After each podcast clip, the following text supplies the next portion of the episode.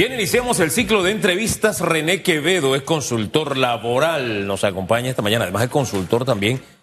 Estuvo ayer haciendo uso de la palabra, sí, allá en la asamblea, en la comisión, ¿no? Donde se discute el, el proyecto minero. Buen día, bienvenido. Eh, buenos días, Susan. Buenos días, Hugo. Gracias por la invitación. Es un placer estar acá. No, para nosotros es un placer tenerlo, escucharlo y hacer docencia. Arranquemos con el tema que nos preocupa a todos los panameños y que de una manera u otra lo vamos a enlazar con el tema contrato minero en la Asamblea Nacional. Seguimos con un 8 punto tanto por ciento de desempleo, eh, con una cantidad impresionante de, jóvenes sin poder encontrar eh, un empleo, están emprendiendo, están en economía informal. Eh, y eso definitivamente que nos preocupa a todos, porque al final ves negocios que están cerrando, negocios que han recortado su mano de obra. Y por otro lado está en la Asamblea este debate interesante para aprobar o desaprobar, algo que ya fue enviado listo a la Asamblea Nacional de Diputados. Y decía Roberto Abrego ayer, presidente de la, la Comisión de Comercio, que este proyecto va a terminar de empujar más empleo, porque lo genera directamente e indirectamente, señor Quevedo. Usted estuvo allí, esa realmente es la realidad de una manera u otra. Aprobar el proyecto minero va a tener un impacto positivo en ese 8 punto tanto por ciento. Sí, bueno, primero, eh, a ver, eh, efectivamente, eh, las cifras del censo, buenas noticias y malas noticias. La, buena noticia es que según las cifras del censo, el desempleo es 8.9%. Em, sin embargo, no conoceremos la cifra de informalidad hasta el 30 de octubre. Pero lo interesante es que 8.9%, eh, que son 192 eh, mil eh, y tantas personas, representa, como dije antes, el, el 8.9% de la población económicamente activa. La buena noticia de esto es que ya entonces la población económicamente activa y la población ocupada están por encima del nivel prepandemia. Buena noticia, ¿ok? Sin embargo, no se conoce la cifra de informalidad, pero sabemos que Mitradel de entre enero y mayo está o tramitó 30% menos empleos formales, eh, menos, menos eh, contratos laborales que en el 2019, en el mismo periodo del 2019. Y sí sabemos que nosotros pasamos de generar 3.000 nuevos informales por mes en el 2019 a más de 10.000 según la Contraloría. Quiere decir esto que estamos generando un tercio menos empleos formales y más del triple de los informales que en el año prepandemia. Hombre, una investigación periodística no, no tiene el, detalle, el rigor científico de una investigación como la que usted desarrolla. Pero nos tocó hace unas semanas investigar así rapidito, como lo hacemos los periodistas, este tema de la informalidad. Y nos topamos con diversos escenarios. Además, usted participó de, ese, de ese especial ¿Qué trabajo? Buscar trabajo. Pero había gente que en su informalidad decía, no, si ahora es que yo estoy bien, porque ahora informal es que me va mejor. Me encontré con gente que, no, mire, yo trabajo ocho horas, pero compré un carro y trabajo tres horas más para pagar el carro. Y me va bien como, y usaba una plataforma. Me encontré gente que dice, no, yo estudio y me conviene más manejar plataforma porque de esta forma tengo un buen ingreso. Y me decía, y cuando digo buen ingreso, es muy buen ingreso y estudio. Otros decían, Hombre, yo trabajaba en una empresa. Se dieron situaciones y decidí comenzar y estoy de informal y me va mejor que cuando estaba en la empresa. Me encontré con otro caso, una joven que buscaba trabajo y dice, oye, no hay trabajo, me cansé de buscar trabajo, comenzó a hacer algo y dice, oye, y me va bien en lo que comencé a hacer. ¿Por qué le hago toda esta larga introducción? Porque a veces cuando hablamos de informalidad se mira como por encima del hombro, ¿no? Pero no necesariamente informalidad significa estar vendiendo guineos ni periódicos en un semáforo. Correcto. Eh, de acuerdo a la OIT, eh, los informales son los empleados que no tienen contrato laboral, los independientes, aunque coticen a la caja del Seguro Social eh, y, paguen impuestos, yo soy informal. Tres, los patronos con menos de cinco trabajadores. Cuatro, las empleadas domésticas. Y cinco, los trabajadores familiares. Quiere decir esto que de acuerdo a la OIT, todo aquel que no está en una planilla es informal, por definición. Entonces, Definitivamente, esta es una economía que históricamente ha generado empleo informal. El, informal ha sido, es y seguirá siendo el motor del empleo. Lamentablemente, solamente el 17% de los informales cotiza. Ese es un problema. Entonces, necesitamos generar más empleo formal, pero el problema es que no se está generando empleo formal porque no hay confianza para invertir en el país. Y, yo creo que ese es básicamente eh, el gran problema. Si no hay inversiones, no hay contrataciones. Y estaríamos, estamos condenando a la Caja del Seguro Social a la muerte, hagamos lo que hagamos. Pero fíjense ahora que dice que solo el 17% cotiza. Eh, cada vez que se habla de seguro social, dicen, ese es el problema. Los, los informales tienen que cotizar.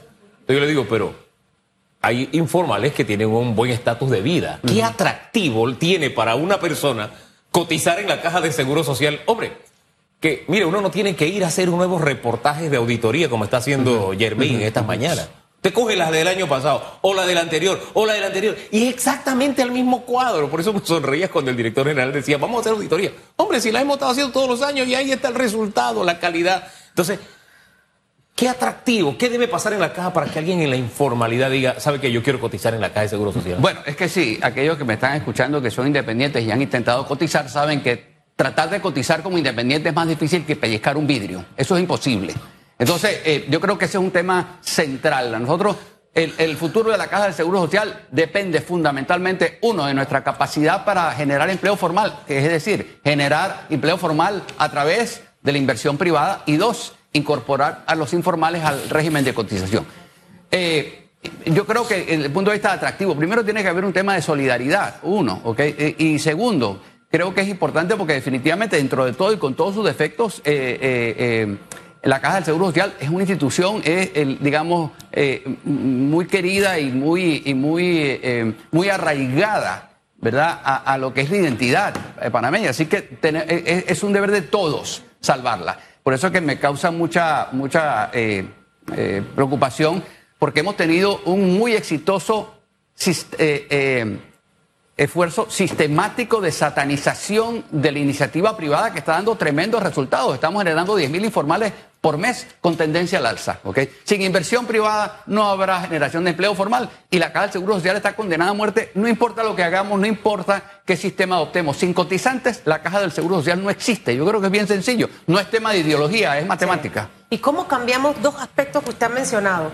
Es totalmente cierto que un informal pueda eh, aportar a la Caja del Seguro Social, eso es peor que usted pedir un préstamo al Banco Interamericano de Desarrollo. o sea, es complicadísimo, o sea, hasta para las empresas formalmente constituidas es un tema.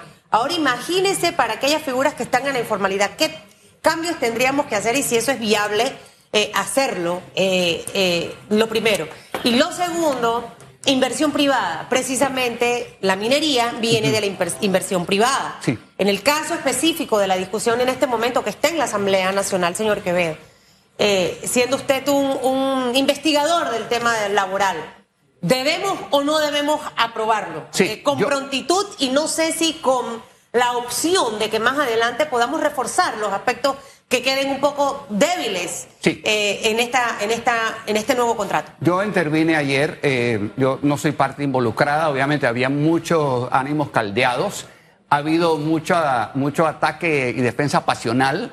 Eh, los hechos convencen, las opiniones confunden. Vamos vamos a empezar por ahí. Definitivamente, ¿ok?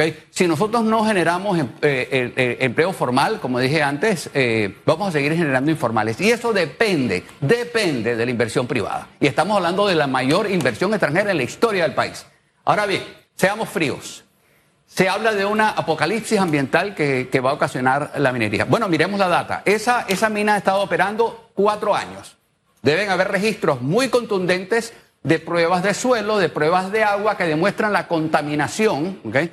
Y, básicamente, ¿qué es lo que va a pasar en 20 años que no ha pasado en cuatro? Los hechos convencen, las opiniones confunden. Lo que no se mide no existe. Entonces, uno. Por otro lado, ¿qué es lo que ha pasado? Sí, tenemos una, una, eh, un impacto económico, 7.300 empleos directos y otros treinta y tantos mil indirectos y, eh, inducidos. Yo, y, de empleo sé algo, es más, eh, son más de los 40.000, pero bueno no vamos a entrar en discusión. De los indirectos. De, de los inducidos. El problema es que el modelo que se utiliza subestima el empleo inducido. Por ejemplo, eh, toda esa gente que, trabaja ahí eh, compra y gasta eso. Ese, esos empleos que generan eso, eh, el modelo que se utiliza, que utiliza gente muy seria, eso se subestima. Ahora bien, nuestros, nuestras, nuestro grado de inversión depende de las exportaciones mineras. Eso está en los tres informes de las, de las calificadoras de riesgo. ¿okay? Aparte de esto, y al margen de, de- de- de las contribuciones al fisco, etcétera, eh, creo que, insisto, va a ser sumamente complicado atraer inversión extranjera si llevamos dos años decidiendo si queremos las inversiones que ya tenemos. O sea, que se debe aprobar. Claro, sí, definitivamente, sin, ningún, sin ¿Eso ninguna- mandaría un mensaje al inversionista extranjero? Sí. ¿Puedo invertir en Panamá? Claro, y ahora veamos lo siguiente, ¿cuáles son las alternativas? Se habla del turismo, de no desarrollemos la minería porque hay que desarrollar el turismo. Señores, 62% de los empleos en el turismo son informales.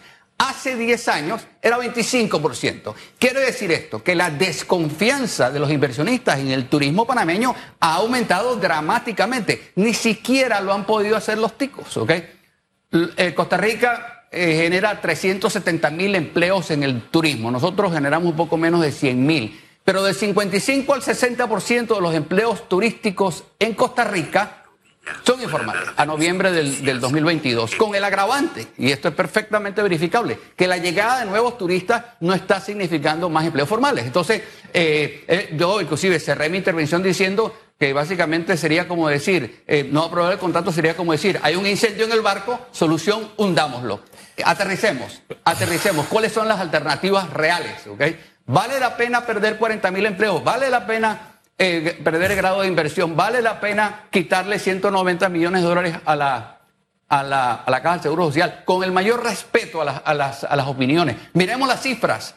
Si hay un apocalipsis ambiental, miremos las cifras. Ya esa, esa mina lleva cuatro años operando. Miremos las cifras. Miremos las cifras de contaminación en los ríos, de contaminación en el suelo, la contaminación en el aire. Eh, insisto, los hechos convencen, las opiniones confunden. El tema de soberanía me es muy difícil a mí traducirlo a empleo. ¿Cuántos empleos genera? Yo todo lo miro, esto me va se- hacer A o hacer B, ¿me va a generar empleo? ¿Sí o no? ¿Me va a traer inversiones? ¿Sí o no? Sencillito. Entonces, creo que, señores, estamos en una crisis laboral severa que no es una crisis de empleo, es una crisis de confianza. Cuando se negociaron los tratados había gente que decía de soberanía no se vive y sí se vive de soberanía. Lo que tenemos en este momento es que tomar una decisión soberana Sí. que puede significar más empleos o no. Así de sencillo, porque se trata de una inversión. Una inversión se hace para generar ganancia y en esa ganancia hay una intervención tanto del capital como de los obreros, de los trabajadores, colaboradores, como usted lo quiera llamar, y a la postre lo que se genera es eh, una inversión o no hay inversión. Y si no hay inversión, no hay empleo. Así de sencillo. Eh, yo me quito el sombrero ante gente como usted, como le dije, que con el rigor científico maneja las cifras. Pero yo no estuve en su intervención ayer y a mí me preocupa el ambiente que hay. Como le digo, hay gente ortodoxa. Usted dice los hechos convencen, las opiniones confunden, ¿no? Pero eh, el tema es que cuando ah, usted tiene una opinión y es ortodoxo, los hechos no lo van a convencer. Porque usted está en negación, pues, porque usted dice que el mundo es cuadrado y es cuadrado, punto. A usted no le importa ver eh, pruebas, a usted el mundo es cuadrado. Entonces, te- teniendo eso como referencia y para saber todavía mejor qué ambiente había ayer, ¿a usted le respetaron su exposición? Sí, sí, ¿No sí, hubo gritos? ¿No hubo No, nada? no, no, no, en lo absoluto. ¿Ese es buen síntoma? sumamente respetuoso, su- no, no, eh, o sea, no, definitivamente. Primero, que yo no soy parte involucrada. Primero, yo, yo, una- yo, comencé, pr- prácticamente arranqué con unas, con una cifra. Miren, en el 2017, Sí. que ya veníamos en el proceso de desaceleración, ¿ok? Mitradel tramitó 445 mil nuevos contratos laborales. En el 2022 fueron 240 mil. Quiere decir esto que nosotros en un periodo de cinco años la economía perdió 205 mil contratos laborales, 205 mil empleos formales del sector privado. La población económicamente activa, la población que quiere trabajar, aumentó en 147 mil personas. Es decir, bajó la oferta de empleo en 205 mil y aumentó la demanda en 147 mil. Quiere decir esto que, oye, en el 2022 había 352 mil personas que querían trabajar y no encontraban trabajo digno. Data dura, ¿ok? En ese periodo de tiempo nosotros pasamos de generar 1.900 informales por mes a más de 10.000. Y el número de ninis de 15 a 29 años aumentó 56%. Sencillo, data dura. Entonces, es muy difícil argumentar en contra de esto. Entonces, vamos a agregar 40.000 eh, las 40 mil personas del, del ecosistema este minero a esa lista de los quedaría? 352 ¿Cuánto quedaría si agregamos esos 40 mil? Sí. bueno, insisto, que estaríamos hablando de, de casi 400 mil personas este, sin trabajo, buscando trabajo. Entonces, yo creo que Pero insisto, aterricemos. Eh, eh, yo creo que, eh, ¿cuáles son las opciones? El turismo no es una opción, ni siquiera es la logística. 85% de los empleos, nuevos empleos en logística son informales porque no hay confianza en el sector. Se habla del potencial turístico, se habla del potencial logístico. Potencial sin inversión es ilusión. Y creer, y creer en nuestros propios pajaritos preñados nos hace parte del problema, no de la una solución. cosa, ¿en dónde sí tenemos una mejor imagen? En, en, o sea, porque si hay desconfianza en el sector turismo, y creo que eso es importante, para la próxima administración hay que hacer un trabajo de confianza muy profundo para tratar de sumar algunos puntos, porque no se va a poder subir de la noche a la mañana ese porcentaje. Pero en dónde sí estamos bien, o más o menos bien, y no sé si aquí en el sector minero, por ejemplo, es uno de esos sectores a los que se debiera apostar. Sí, bueno, miren, eh, eh, remitimos a las cifras. Yo de cada tres palabras que digo, dos son números. En esas cifras que acabo de citar, entre el, eh, colapso del empleo formal entre el 2017 y el 2022, Hubo expansión del empleo donde hubo inversión, minería, energía y educación. Y el 90% de la contracción del empleo formal ocurrió en cuatro sectores. Construcción, comercio, turismo y comunicaciones. Directamente, esas caídas estuvieron directamente asociadas a la caída en la inversión. Ahora bien, si miramos la inversión extranjera, la posición de la inversión extranjera en detalle al 2021, que es la más reciente que se tiene. Dos de cada tres, eh, eh, eh, de las dos terceras partes de la inversión extranjera en el país está en tres sectores, comercio, servicio, servicios financieros y minería. Entonces, a pesar de que el, el comercio ha sufrido mucho con las restricciones de movilidad que se impusieron por la pandemia, es el sector que más empleo genera. Y, más empleo. Que más genera, pero que menos apoyo también ha recibido en los últimos años. o sea, yo, eh, sin ser experta como, usted, si tú ves comercio, ves el tema minero y ves el sector financiero, eh, probablemente el sector minero, pese a todo lo que ha ocurrido, creo que ha tenido su momento de importancia. Eh, pero el sector comercio eh, pareciera que no. Yo no sé usted cómo lo, cómo lo visualiza. Bueno, es que yo creo que hay que mirar lo que pasó en el 2020. Eh, como dije antes, 70% de los empleos en Panamá son presenciales y Panamá adoptó las, las restricciones de movilidad más severas de toda Latinoamérica, que ocasionaron la cuarta peor caída de, de, la economía en el mundo y perdimos 407 mil empleos de la empresa privada entre el 2020 y el 2021. El, el consumo vaya, entiéndase, consumo en, el comercio particularmente cayó en 640 millones de dólares mensuales. ¿okay? Mensuales. Entonces, eso, o sea, eso, es una catástrofe. Hombre. Eh, que es difícil recuperar, ¿ok? Recuperarse. Entonces, obviamente, hay una caída muy fuerte en la confianza. ¿Difícil recuperar? ¿No se puede recuperar entonces? No, sí se, se puede. Se ha venido, nos hemos venido recuperando. El problema es que eh, eh, como dije antes, ya estamos a nivel de empleo de población ocupada, a nivel de prepandemia, lamentablemente muchísima informalidad. Ahora bien, sin ánimo de ser apocalíptico ni catastrófico, miremos escenarios, porque hay una gran presión política en este momento y hay un ambiente político, y hay quienes dicen no a la minería, y hay quienes dicen no es el momento para que se apruebe este contrato. Vamos a tomar el, le pongo los dos escenarios. No a la minería es posible, ¿qué causaría? Eh, en materia de, empleo, economía, teniendo todo ese mar de fondo que usted nos ha contado, ¿no? No a la minería, ¿qué pasaría? Y no al contrato ahora, sino déjenselo al siguiente gobierno para que negocie uno mejor. ¿Qué significaría? A ver. Bueno, primero mando un mensaje incoherente a... Llevamos dos años en esto, ¿ah? O sea, nosotros nos lleva dos años decidir si queremos las inversiones que ya tenemos. Es decir, Minera Panamá. Nosotros hemos sido, nosotros hace, hace 10 años éramos casi destino favorito de las inversiones extranjeras y, y sin embargo, una década y una pandemia después, eh, la cosa cambió. KPMG eh, publicó un informe hace relativamente poco con respecto al, al, al atractivo eh, de los países para la inversión extranjera que nos ubica en el puesto número 9, por debajo inclusive de Argentina, México, Costa Rica, Brasil son los países que más inversión extranjera están atrayendo en el mundo. Costa Rica es el, país proporcional a su economía que más inversión atrae en el mundo. Entonces, ¿cuál sería el escenario? Primero, un mensaje terrible. Este, va a ser complicado atraer nuevas inversiones extranjeras, si, con la, si es la manera como tratamos a mayor, al mayor inversionista en la historia, ¿ok? Independientemente y con el mayor respeto a eh, quienes se oponen, ¿no? Yo creo que hay que empezar por ahí. Eh, digamos, este, los daños ambientales, miremos las cifras. Ya esa, ya esa operación lleva eh, cuatro años, así que debe haber cifras contundentes de esta apocalipsis ambiental. Ahora, lo más importante es ese mensaje, ¿ok? Va a ser muy difícil atraer a, inversionistas a la planta de, biocombustibles que está planificada para Colón, eh, de 7.100 millones, va a ser sumamente complicado atraer gente para que eh, eh, inviertan en los semiconductores, la planta más baratita de, de, ¿Por qué va a ser difícil?